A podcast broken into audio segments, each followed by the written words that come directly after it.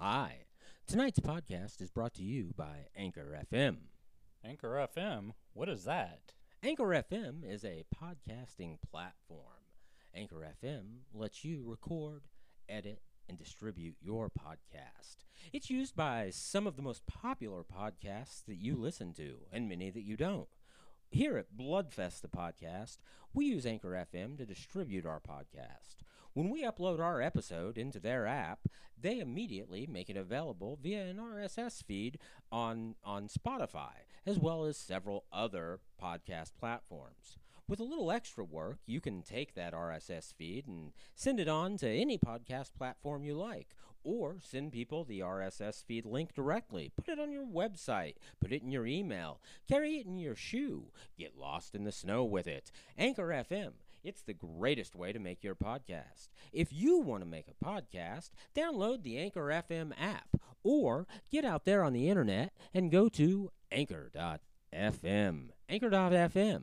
Download that app at whatever podcast or whatever app store you like, or go to www.anchor.fm.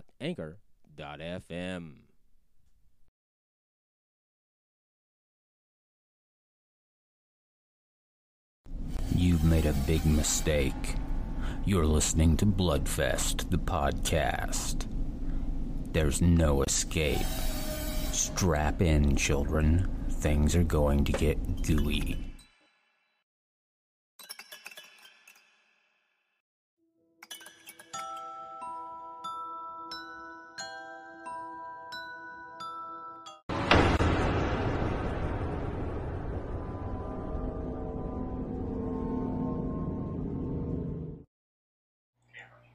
Hello, and welcome back to Bloodfest, the podcast. I'm your host, Nate. Y'all know me, know what I do for a living. I'm joined tonight, as always, by Casey. Say hi to everybody, Casey. Hey, everybody. And also, I'm joined tonight, live via satellite, by Josh. Hey, Josh, how's it going? Hey, fantastic. For those of you wondering where Joey is tonight, it turns out that despite what that guy in the alley told us, it's not technically legal to open a brothel in Missouri. So we hope to have some bail money raised and have Joey back with us next week. We are also joined tonight by our first ever guest. We've got Jason Stein, who is the host of Dads from the Crypt, a podcast that reviews episodes of the classic HBO series Tales from the Crypt and hands out dubious parenting advice. How are you tonight, Jason? Great. Thanks for having me, and I'm honored to be your first guest. Well, thank you so much for coming on. Honestly, I've been listening to the show for a while now, and I am a big fan. I was excited to see that someone's actually doing a podcast about Tales from the Crypt, because it was kind of a formative show for me. It was. Mm-hmm. I was in junior high, I think, when it first came on the air, and it was a big deal to watch it every week. It was just a huge thing and exciting, and opened my eyes to a lot of horror comedy that I wasn't aware of as a genre prior to then. Right. I think there's definitely a generational thing happening with it, where there was the people who watched it when it was on, who were like adults and like, okay, that was cool. But then I think there was the kid, you and me, and all the other people like in junior high, you know, that younger age, they were watching it, and we knew it was very forbidden, very risque, very out there for what we should be watching. But you know, it's such little doses that you could watch it without your parents noticing. Yeah. Well, it was great because a lot of times they play it back to back with Dream On, which I don't think anybody remembers Dream On now. But that was a show with a lot of boobies, which was a big deal to me at the time. So. So I was honestly curious. So Tales from the Crypt was a great show, but it's been off the air for what, 25 years, maybe more. Oh God, yeah, I think 97. Yeah, 96. yeah. So what led you to decide that you were going to do a show about Tales from the Crypt? Why would I choose to do a show, a podcast about a show that hasn't been culturally relevant in 30 years? Yeah. It was really a pandemic thing. Okay. I hate. To go there. It was one of those things where it's like, you know, you got some extra time on your hands and you're looking for something, you know, to keep your synapses going. And I had just turned 40. And it's one of those things like, you know, you hit 40 and you're like, well, what do I do now? At the time, I had joined a horror trivia group. And that's one of the things that helped me keep my sanity through pandemic. And I made a bunch of friends through there. And, you know, I toyed with the idea of, I've always wanted to do something reviewing or whatnot. And I've toyed with a bunch of ideas and I never could get something that really stuck. But I think the barrier for podcasting has become so low, not in a good way, where, you know, the mics are relatively inexpensive. There's the platforms are easy. The software is easy. So, yeah. So I basically, you know, talked to some people from a trivia group and they're like, I made a PowerPoint. That's that person I am. I made a PowerPoint that basically, you know, started off with like Tales from the Crypt podcast, and they're like, "You had us there," but you know, I went through I had a whole presentation mapped out, and I totally lucked into you know, some great guys who, you know, we each compliment each other in different ways. It's like one guy, he does whatchamacallit, graphic design, so he can do like, you know, all kinds of cool covers and stuff for us, really on the fly. Another guy, you know, is very technical, and he just is happy to do all the editing. So thank goodness. I don't like to listen to myself talk. I know some people do. I can't stand it. So I'm happy to record and never have to listen to it again. Yeah. I think we're all like that. So he doesn't mind doing the editing. So I just do like all the forward facing, the scheduling, the, you know, the organizational stuff. And, you know, I'm the kind of person where if I'm going into something, I'm going to do it, you know, to the best I can. I want to make it like there's a handful of other Tales from the Crypt podcasts out there, but I wanted to really see where I could go with it. We're in an age where, you know, with the right contact, you can get a hold of anybody, you know, if you try hard enough or if you get lucky.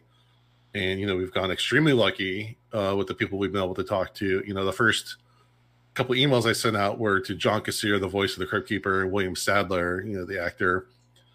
And I got both were yeses within like a day. And I was like, that's amazing. Oh, wow. That is amazing. I couldn't believe it. And this was to do interviews. And I was like, crap, how the hell do I do an interview? So like, I just like started doing research and everything. And the first interview was with John Kassir. And I was like, you know, freaking out about it, and I came up with like 40 questions, something ridiculous. Oh. And if you've ever listened to him talk, he is a performer. He used to stand up. He's used to kind of do stand up comedy, improv kind of stuff. So, but he's such a performer. He's just perpetual motion, where he just can talk and talk and talk and talk, and it's great. You're just laughing your ass off. It's only got to like 10 questions in the end. But, you know, that's one of the things I learned. Well, I heard was over prepare, obviously. You don't want to run out of questions. You don't have too many. Yeah. You want to have some left over.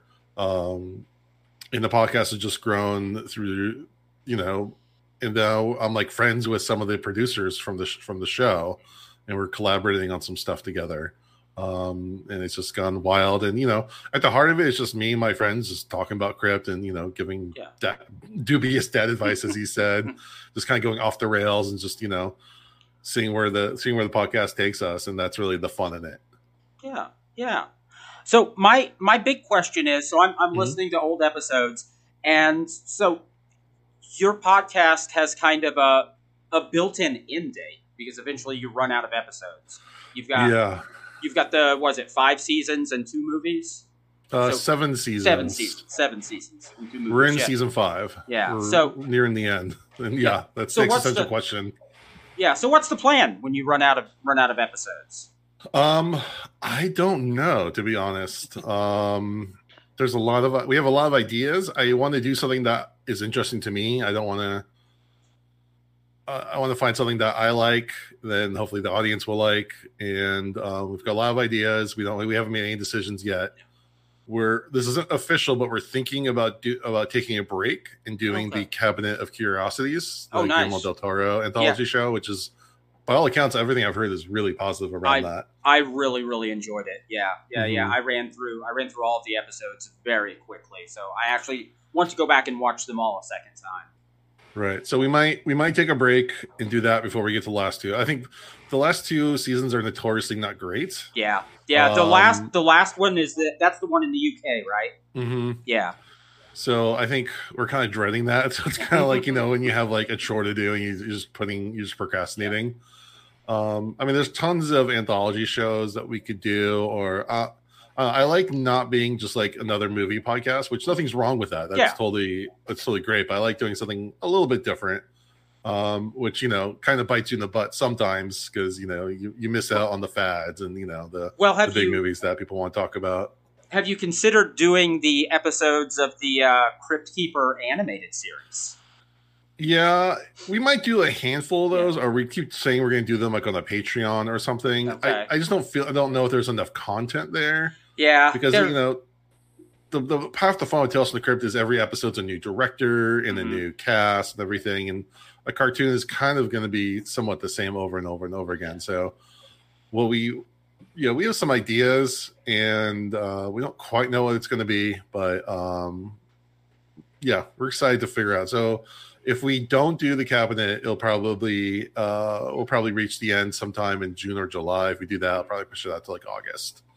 Okay. So it's definitely coming up, and I don't know. Maybe we'll do the whole show over again. God help me. You could. In that case, I would have wished I kept all the work I did the first time around.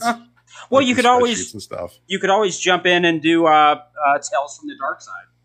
That's another thing. The problem is that Tales from the Crypt was like. Almost the pinnacle of those shows, at least for that era. Yeah. Because there's another podcast that's doing for these nightmares. I think it's Welcome to Primetime or something like that. Mm-hmm. And it's really good. Yeah. But that show just on average isn't great. No. It had some Freddy's Nightmares had some bright spots, but overall, no. And what Tales from the Crypt did was it took kind of the cream of the crop of, you know, Tales from the Dark Side and Freddy's Nightmares and all the other anthology shows. Okay, let's put together the all-star team and see the directors. The directors they got. They had Toby Hooper. They had Richard Donner. William Friedkin. Yeah. So I don't want to get bored with it. So to go from Tales from the Crypt to doing all of the Tales from the Dark Side, I don't know if the quality drop is going to affect. Like again, I would totally do. Maybe I would do like a best of. Oh, okay. Kind of thing. And we'll do like some of them. I just don't know if I can commit myself to doing the entire series and then like end up like not happy with it halfway through or something. That makes sense. That really does. Yeah. But there's a couple other shows that we're thinking about doing that. Again, we haven't made any decisions or any commitments or anything. But I really want to watch the Cabinet of Curiosities show. So we might, again, don't hold me to anything here, but we might do that for a little bit. It's only like, what, eight episodes? Eight episodes, yeah, so it goes by really fast. And how long are the episodes? I haven't even looked at it. The longest one, I think, is just over an hour. Okay. Yeah. That's the other nice thing about our show is it's only a half hour of content to watch. Yeah. So on a weekly basis, that's a lot easier to take down than like, you know, hour and a half to 2 hours movie every week. Yeah. Well, when we first started doing this, we were going to juxtapose two older horror movies each episode, and that became a lot of work very quickly. Yeah, honestly. And again, if you're younger, you don't have kids and families and stuff, you can burn through that much easier. But when you reach an age and reach a certain family situation, you only have so much time. Yeah. All right. Well, we asked you here tonight to talk about Deadstream. Yes, for our audience out there, Deadstream is a new found footage horror. It is a Shudder original. So if you don't have Shudder, I 100% recommend getting a Shudder subscription. It's cheap and it has a ton of great new movies and old movies. And no, Shudder is not paying us, but I'd be happy if they would. So this is the obligatory spoiler warning. We will spoil things about the plot. So if you haven't seen it yet, you might pause the show, go watch it, and then come back later and finish up with it. So first thing I want to do, I like to ask everybody, what did everyone think of the film? Josh, what were your feelings? Mine's kind of a two-parter because I was kind of dragging at the beginning of it, and then I was like, okay, I mean, we've seen this kind of thing before. I'm not really a huge paranormal guy, like the paranormal, the Ghost Adventures or whatever. I don't really care about that. Paranormal Activity, yeah, that's I can sleep through that. So I didn't really care, but we get about a little bit into it, and with the introduction of Chrissy, it just ramped up and started getting so much better. So I mean, I ended up really liking it at the end, but it was just dragging for me at the beginning. Yeah, that's when Chrissy comes in. Because the main character you hate. Yeah. He's absolutely terrible. I'm glad that he was canceled. Casey, what did you think? I liked it. I'm not a big found footage fan. I do like some of it, like the Blair Witch and the Paranormal Activities. I hated the main character, but like Josh said, he was very annoying. I think he was supposed to be, though. He's kind of like, some of those other big YouTubers. I'm not going to name here. He might be annoying. But the beginning was pretty frustrating just because I hated hearing the dude. But then once the demons come out, it started getting interesting. But overall, I really enjoyed it. Joey, what are you looking for? I thought it was wonderful. Oh, what? Okay, so you're actually going to... So you liked this one. Did you watch it? No. Jesus. Not that. Okay, so let's ask our guest. What were your feelings about Deadstream? I loved it. I had so much fun with this. Obviously, you're supposed to hate the main guy, but yeah. I think they did it so over the top. Mm-hmm. Like it was almost Sacha Baron Cohen, like over the top, like parody, where like it was just such a buffoon. And I listened to an interview with Sacha Baron Cohen once. He talked about like the history of the word the buffoon, and like has this whole like thing of theatricals about taking something and taking it, a parody to like as far as you can possibly stretch it. Mm-hmm. And that's kind of what I feel like they're doing here. And the fact that they got kind of an older guy, yeah, he wasn't like some like if they had a 20-year-old running around doing this, some guy in his 20s, I would have been like, ugh. But something about an older guy trying to like recapture whatever fame he had before he got canceled or whatever happened was kind of really amusing to me. I talked to a lot of people and they all said, oh, the first 10 minutes is really bad, but then once you get through that, you kind of set up the character and then they just kind of knock him down like over and over and over again. So for our audience out there who hasn't seen it yet, the concept of the film is a disgraced YouTube personality who's had a show in which he faces his fears, and so he does outlandish stunts and stuff to see if he can do something he's afraid of, has been canceled, and we don't learn until very late in the film why. And when we learn, it's because he was doing bum fights, forcing unhoused people to fight for money, and one of them was apparently badly injured. So to try to get his fame back and his sponsors, he's going into a haunted house to live stream. And obviously it's a real haunted house and things go very, very badly for him. So I personally, I had not seen this before you mentioned it, that it might be something you want to do when you came on the show. And when I watched it, it was very exciting because I immediately thought, there's a Tales from the Crypt tie-in here. Because it's very much like the television terror episode with Morton Downey Jr. as something Rivers. I don't remember. Yeah, I don't remember the name, but yeah, it was like the newscaster was kind of an asshole. Or it was an actual asshole. Yeah. He's a terrible, terrible dick, and he's going to broadcast live from a haunted house, and the ghosts end up getting him. So I got a big kick out of that, and I was wondering if you had thought of that connection when you brought up the film. Not consciously, but I'm a big sucker for well done found footage movies. I think it's a medium that can constantly be inventive when people put the effort into it. I mean, that's the double-edged sword. Anyone can do it, and it can be terrible. Mm-hmm. Again, it's a low barrier thing, but if someone's imaginative, like that's what I love about this movie is that like they show him setting up cameras to get different angles, and they show him like setting up the music. So like it has this produced quality to it that makes it that in most like if that's kind of stuff happened in another found footage movie just by happenstance, like oh, what's this bullshit? Yeah. But now here it's happening like organically within the film, and then it just they kind of play it for laughs. I got the biggest kick out of little touches, like when we find out that Chrissy is actually the ghost, and he straps a camera on her so he can keep track of where she is. But he's put a hatchet in her head, so you're seeing from her point of view with the hatchet sticking out. Oh, that's great. Frame. Oh, I laughed and laughed. I thought I was going to pee my pants. Yeah, and also Christy was the MVP. Like, she was really funny because you're like, where did this person come from? How's this person here? She's obviously going to be a ghost or something. Yeah, and she just totally goes full Evil Dead 2 on him. Yeah, it's awesome when she just bites him all of a sudden. Yeah, I absolutely love that. And so this film is written and directed by Joseph and I can't remember the wife's name, Vanessa Winner. They've done other stuff. They did one of the parts in VHS 99. I don't know. Have you seen it? Yes. Okay. Yeah. Because it's very similar in ways. Yeah. It's like a good test for this. Yeah. And then Joseph Winter plays the main character in it. I'm terrible with character names. I never remember anybody. What was his name?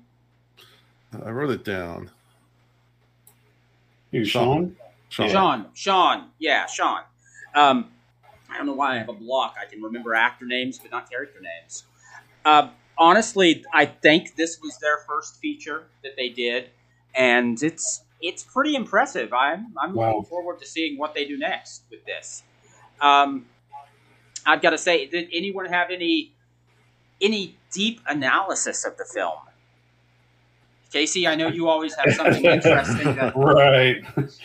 No, I don't think I have any deep analysis. I love the part where he is near the end where he hears something and he looks down and sees Mildred right there in his crotch, and she bites his crotch. And then he just runs and jumps out that second story window. He's just like, "Screw this, I'm out of here." Yeah. But no, I don't have any deep insights.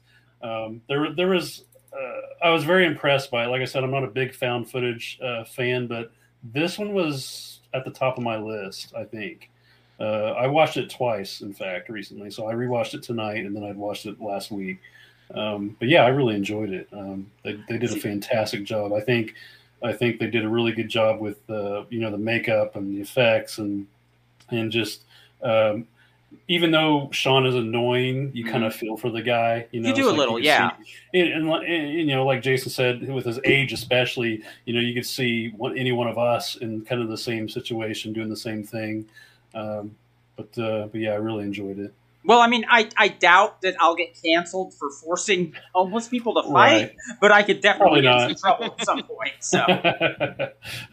Yep. So I did like the part where towards the end where he talked about how he thought Mildred wanted a family, and also, first of all, creepy kids as a father always gets me. The monsters and the ghouls are all fun, but the creepy kid, I'm like, okay, stay the fuck away from that. See, I always wonder, is it worse in horror movies when it's children in peril, or when the children are the peril? I don't know. Yeah. Yes. Well, it's like when the original It came out, I was afraid because I was a kid at the time. And then when the new one came out, I was afraid because I was a parent. So it hits on different levels. Yeah. What I was going to say, though, was I kind of like the part where they touch on the fact that she doesn't want a family. She wants an audience, just like he does. Yeah. So it was kind of a synergy between the two of them. And they didn't make it in this whole thing. And they didn't add on a bunch of padding to go into that. It was just kind of a thing. Yeah. People throughout, it's just showing that people throughout history have always wanted, quote, followers.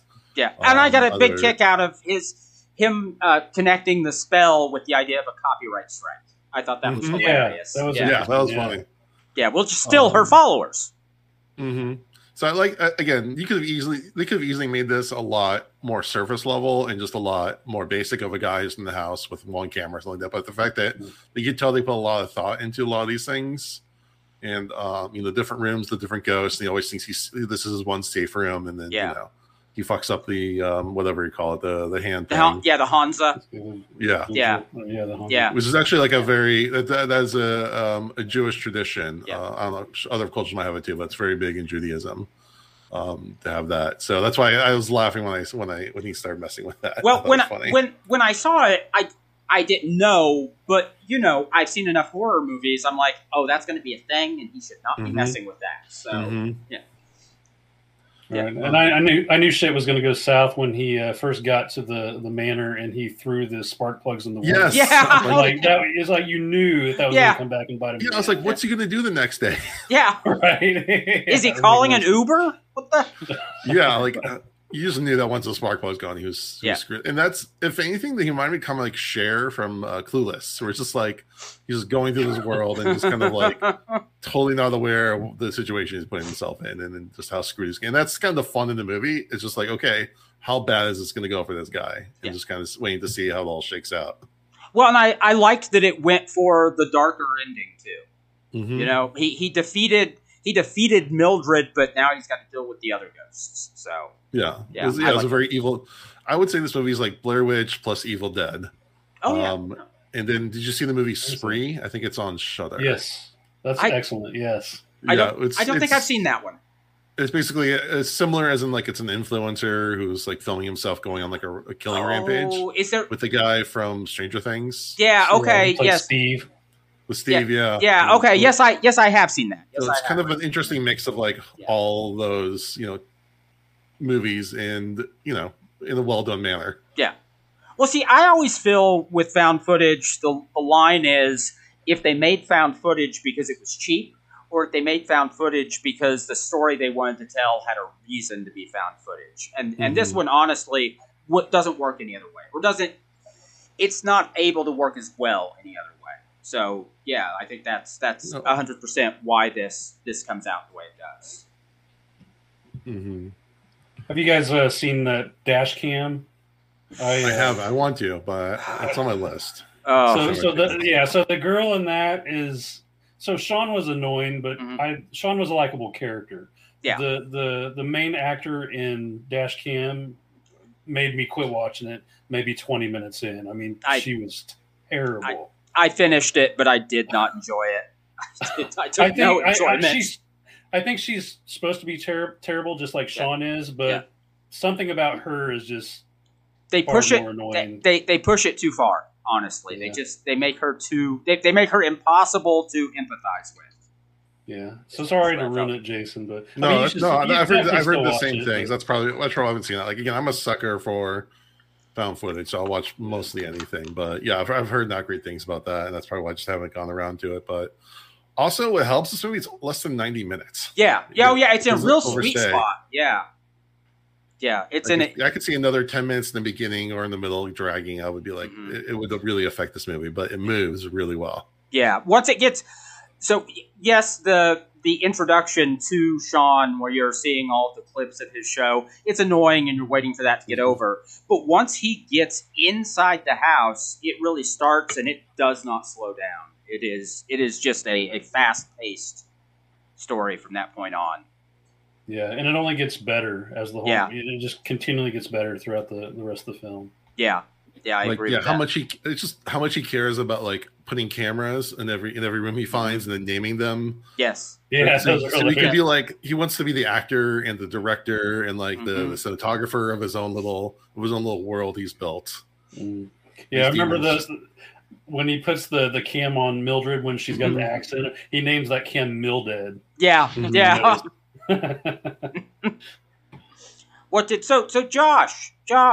what's your in-depth analysis? Yeah, because I have those. You always do. Yeah, it's, like I said, it kind of lost me at the beginning because the whole YouTuber thing and whatever. But it speeds up really fast, and I really enjoyed it, and especially towards the end, you do.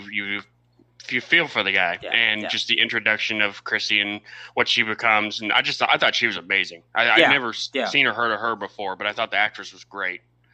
It was just Melanie Stone. Melanie Stone. Mm-hmm. Yeah. Yeah. She's also in the VHS 99 segment as well. And she has a great, she has the almost even better role in that where you're like, let's put her in everything now. Wait, is she? Yeah, she's probably the one that Nate loves. That she's the skull biter. Mabel. Yeah, Mabel the skull biter. I loved her in that. Yeah, she was great. She's the best part of that movie. She has a charisma. Yeah, yeah, she's best part of that movie by far. Yeah. Did you guys ever think that it was going to be like a prank on him, or is going to turn out to be some fabrication? I actually Early on, yes, but about the time he gets bitten, then from then on, no, this is real. This is happening. Yeah, that goes out the window real quick after that. Well, part of me, I was trying to think it through, and part of me was like, this guy totally would like try to make like plant someone in there to like try to scare him or something like that. So I figured it was going to go the route where Mabel would turn out to be like a plant. Or there would be someone would show up with a mask or something like that to try to scare him. but then they would both be trapped in there. Then there were more, the actual ghosts would show up. Yeah. I can see that. That could still work. Yeah. So that's the Tales from the Crypt irony. Something like that. Yeah. Or like, the person that he wronged that got canceled would show up and like actually be the one fucking with him or something like that. But I'm happy with the route they want. Keep it simple. Yeah. And again, those creature effects, the rubber masks and stuff were so damn good. Like in the tub.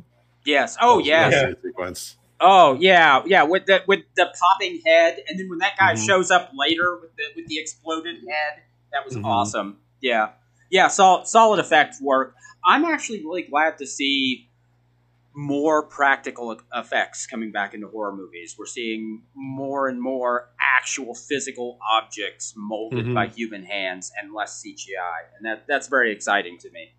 Well, I think, I've talked to Todd Masters, who's done a long line of effects and everything, and he talks about how like CGI totally has a place in effects. It just shouldn't be a crutch. Yeah, the two can work together in a harmonious way to enhance your film. And like, have you guys seen like Psycho Goreman? Yes. Oh, that movie is adorable.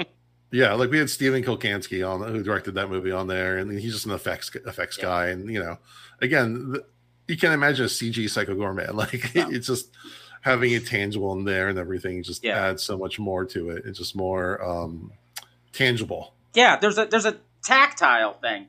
Yeah. Even if it's a bad physical object, it still has the weight of a physical object. It feels like something that's there with you, whereas something that's CGI, you kind of see that it's not real. Right. Yeah. It just seems like completely made up, or at least if it's a bad effect, at least if there's something there. Yeah. Yeah. Exactly. I actually that brings up like movies that are ruined by, so the Wes Craven werewolf movie Cursed, they made it with practical effects, and then the studio went in and replaced it all with CGI that looks terrible. They did the same thing with that The Thing prequel. And I really wish that we would someday get a cut of that with the original practical effects, because I bet they were really good, honestly. Yeah, it sucks when the studios don't have the faith in the creators to pull it off, but it's their money, so yeah, that's true. Once in a while, I guess the studios make a right decision though. So,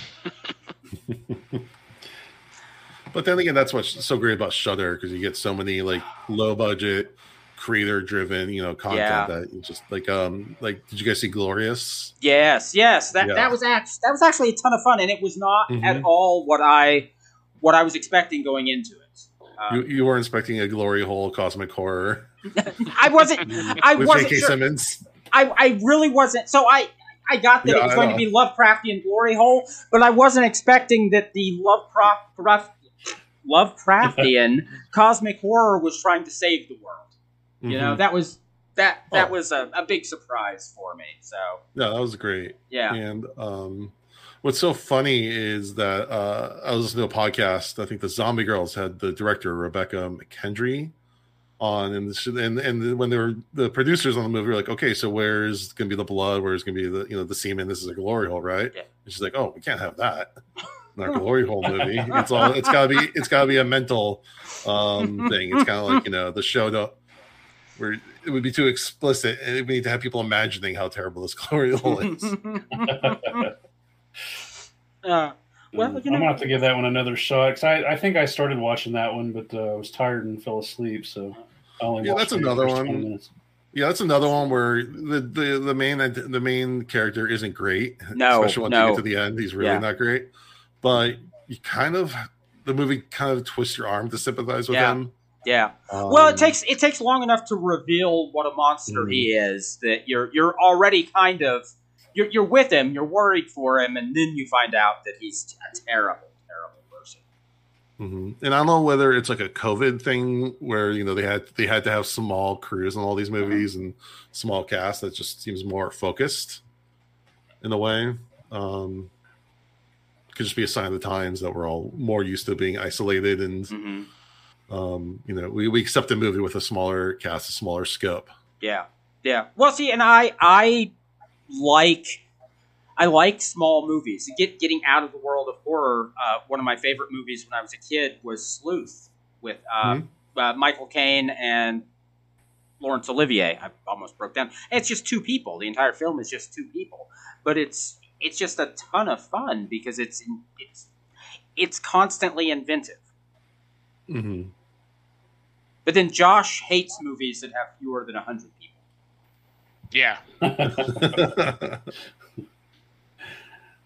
Well, going back to Deadstream, there was one thing I didn't understand, even after the second viewing, is why did Mildred keep sticking her finger up his nose? There's a lot of finger stuff in this movie. Yeah. That was very weird. I didn't understand that. Well, he points it out the second time she does it. He says, "Why?" Right. It was so ooh when he pulled the chunk of fingernail out of his nose. Yeah, that made my skin crawl a bit.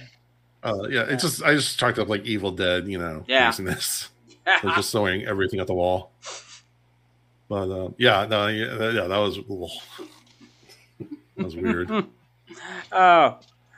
All right, so are we all high on this movie? So I'm honestly very, very big on this movie. I think it's absolutely great. Probably in any other year, this would probably be in my top 10 horror movies of the year. This year's been insane, so it might not be in the top 10, but it's definitely high up there. So Casey, are you? Yeah. I mean, this is one that if they release a Blu-ray of this, I'll definitely be picking it up. Yeah. I would give it. I usually rate on a 5 scale, so I'd give it a 4 out of 5. Definitely one of the best found footage I've ever seen. Josh?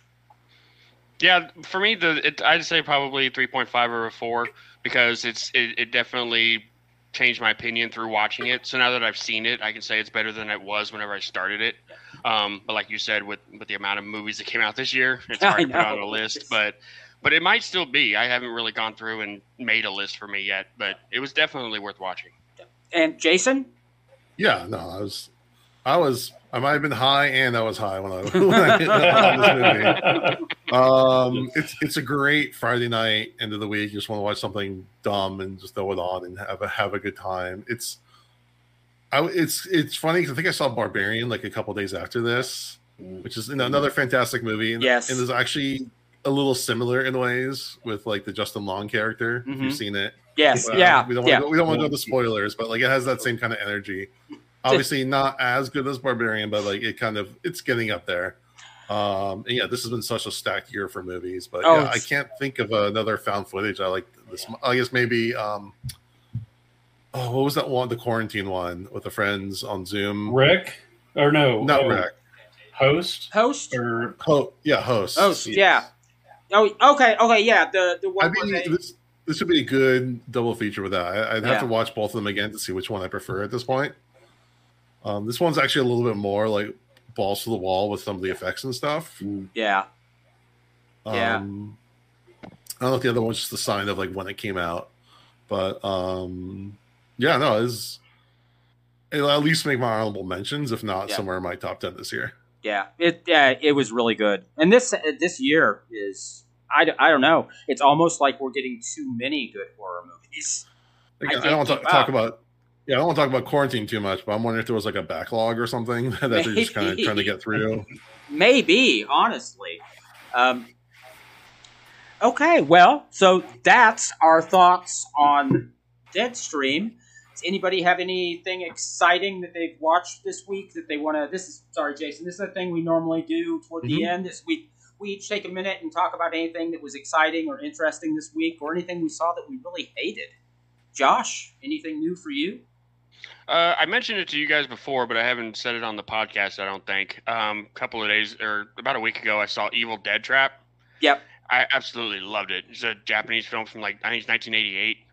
And I've been wanting to see it for probably 15 years and just never got around to it.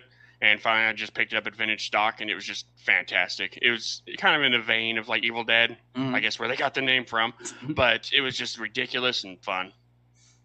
So I mean, you got to read it, but there's not really a plot, so you don't have to read it, I guess. If you want to. Just watch the visuals. So that one's been on my list for a while. So with you saying it's good, I'm going to have to track it down and give it a watch. Casey, anything exciting this week?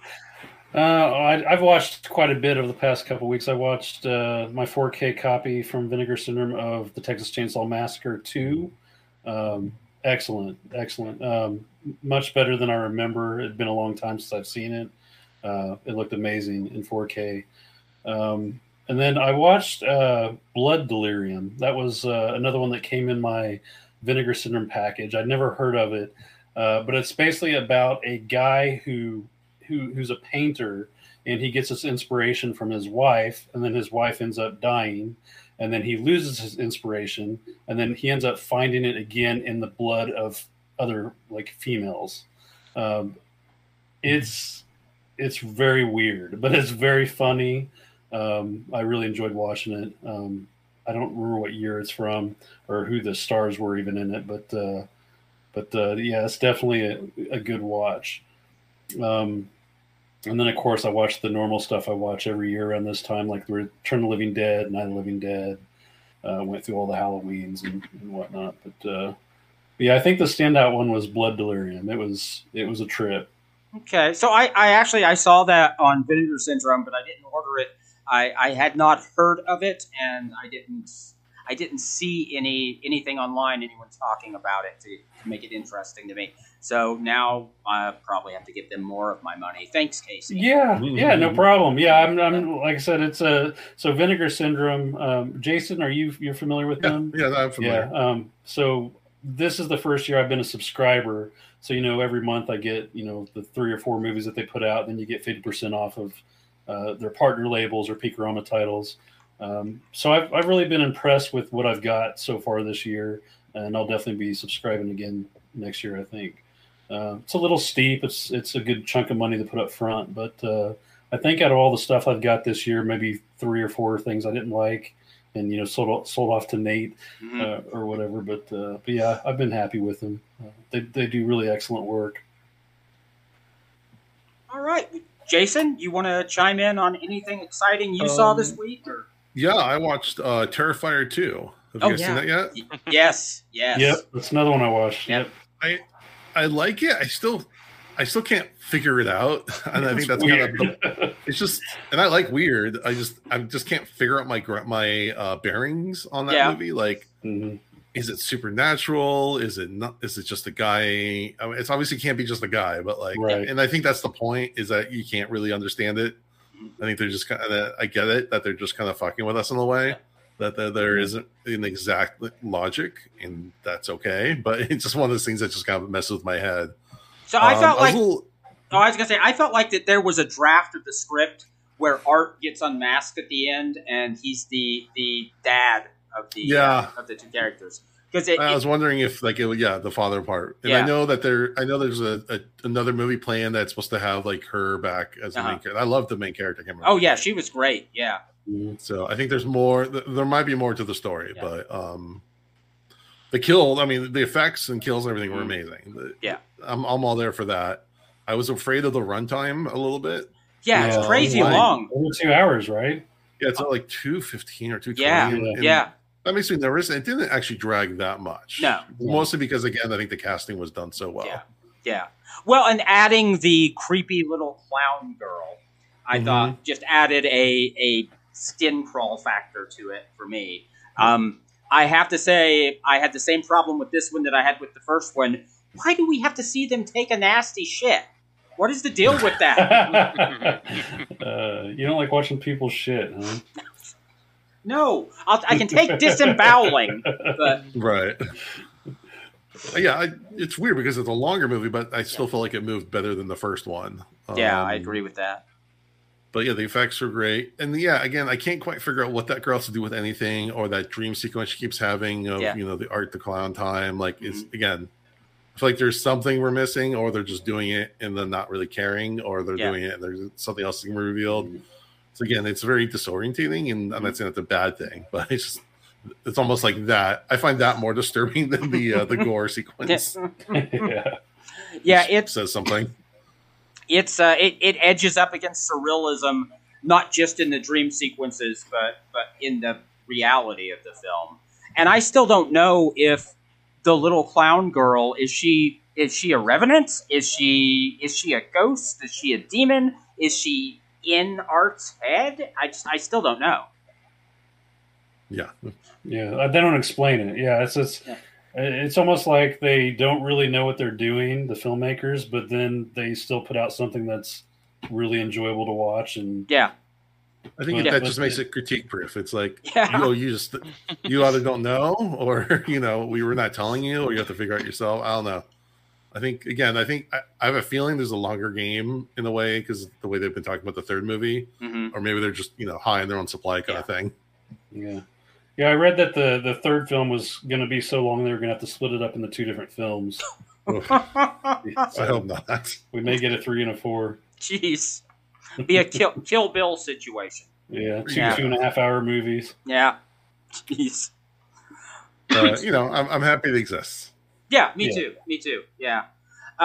So my big excitement this week is I finally got around to watching Bloody Muscle Bodybuilder in Hell, which is a Japanese film, a shot-on-video film that is billed as the Japanese Evil Dead. And when they say it's the Japanese Evil Dead, it turns out, they just ripped off Evil Dead a lot with no budget. But it's interesting to watch. It looks terrible. The quality of the video is awful. It's very much 1990s. Video, and it's honestly hard on my eyes in places, but it's something that I'm glad I saw once. I'm not sure that I'm glad that I bought the Blu-ray of it, but I'm glad that I saw it once. Yeah, hopefully it didn't cost you too much. Have you guys seen House or Hausa? No, that actually has been on my list for a while. One that I want to see. Yeah, that movie is a trip. If you want to see, and I don't know exactly I can't remember what country it's from, but if you want to see what a more Asian, this is actually that predates Evil Dead, if like an Asian Evil Dead type of movie would be, it's definitely like a piano gets animated and eats someone. It's that kind of movie. I've seen the trailer. It looks pretty out there, and I think I can't remember if it's Arrow Video or was it Criterion that put that out. One of the two. I think Arrow has it.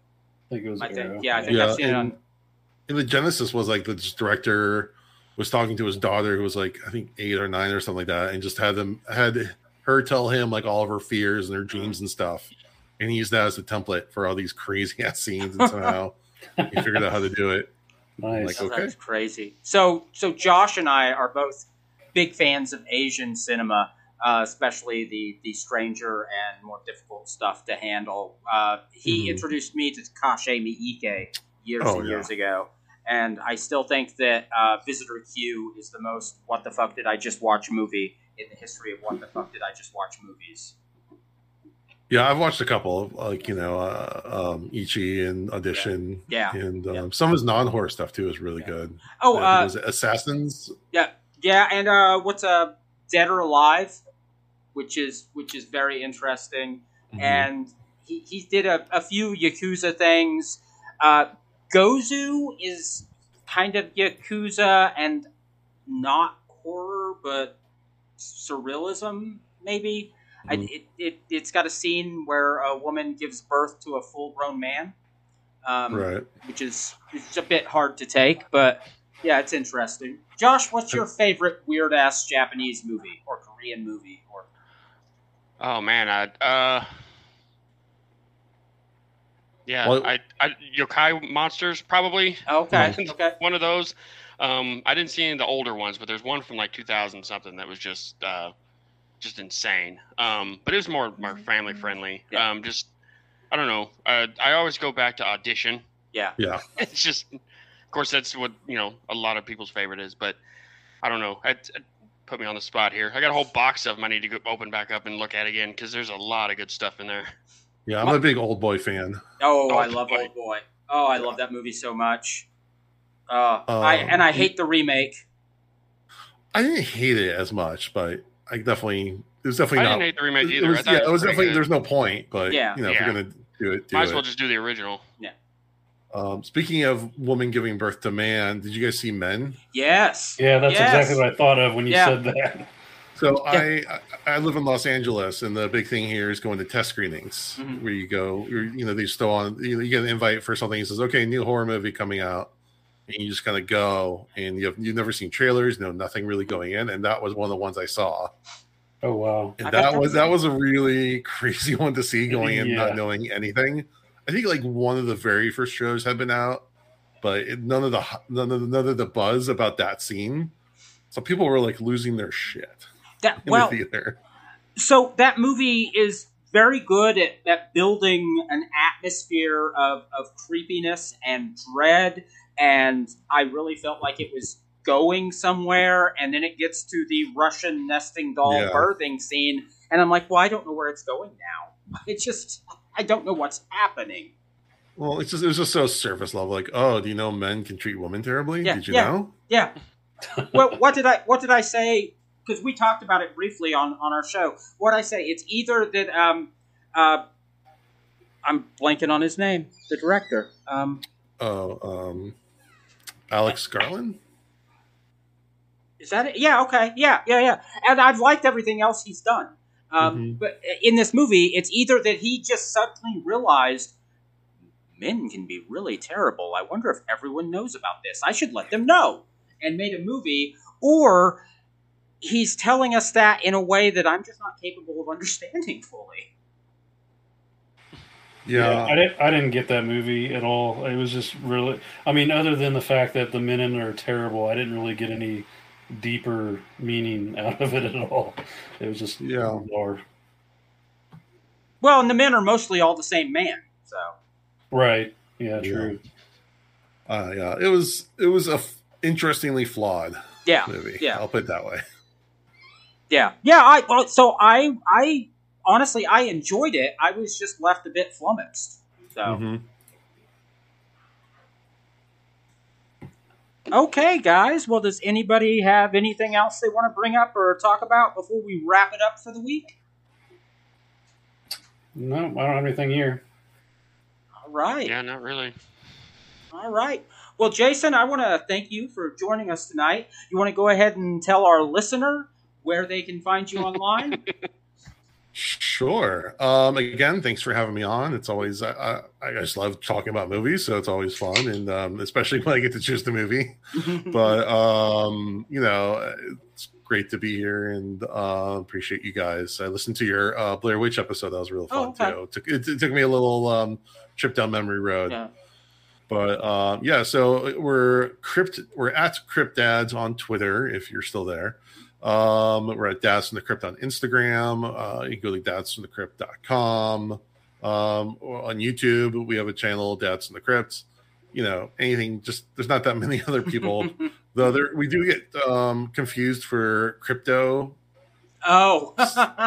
merchandising or advertising. Like, we keep getting tagged in different stuff. I think there's someone like who's like Crypt Daddy or something, like supposed to be some crypto thing, and I don't understand, but whatever. More likes, I guess, is good. Yeah. But yeah, we're in all the major podcasting formats and on YouTube, so you keep track of us, and we appreciate anyone who wants to check us out. So thank you. Outstanding. Well, thank you. All right, everybody. Catchphrase sign off.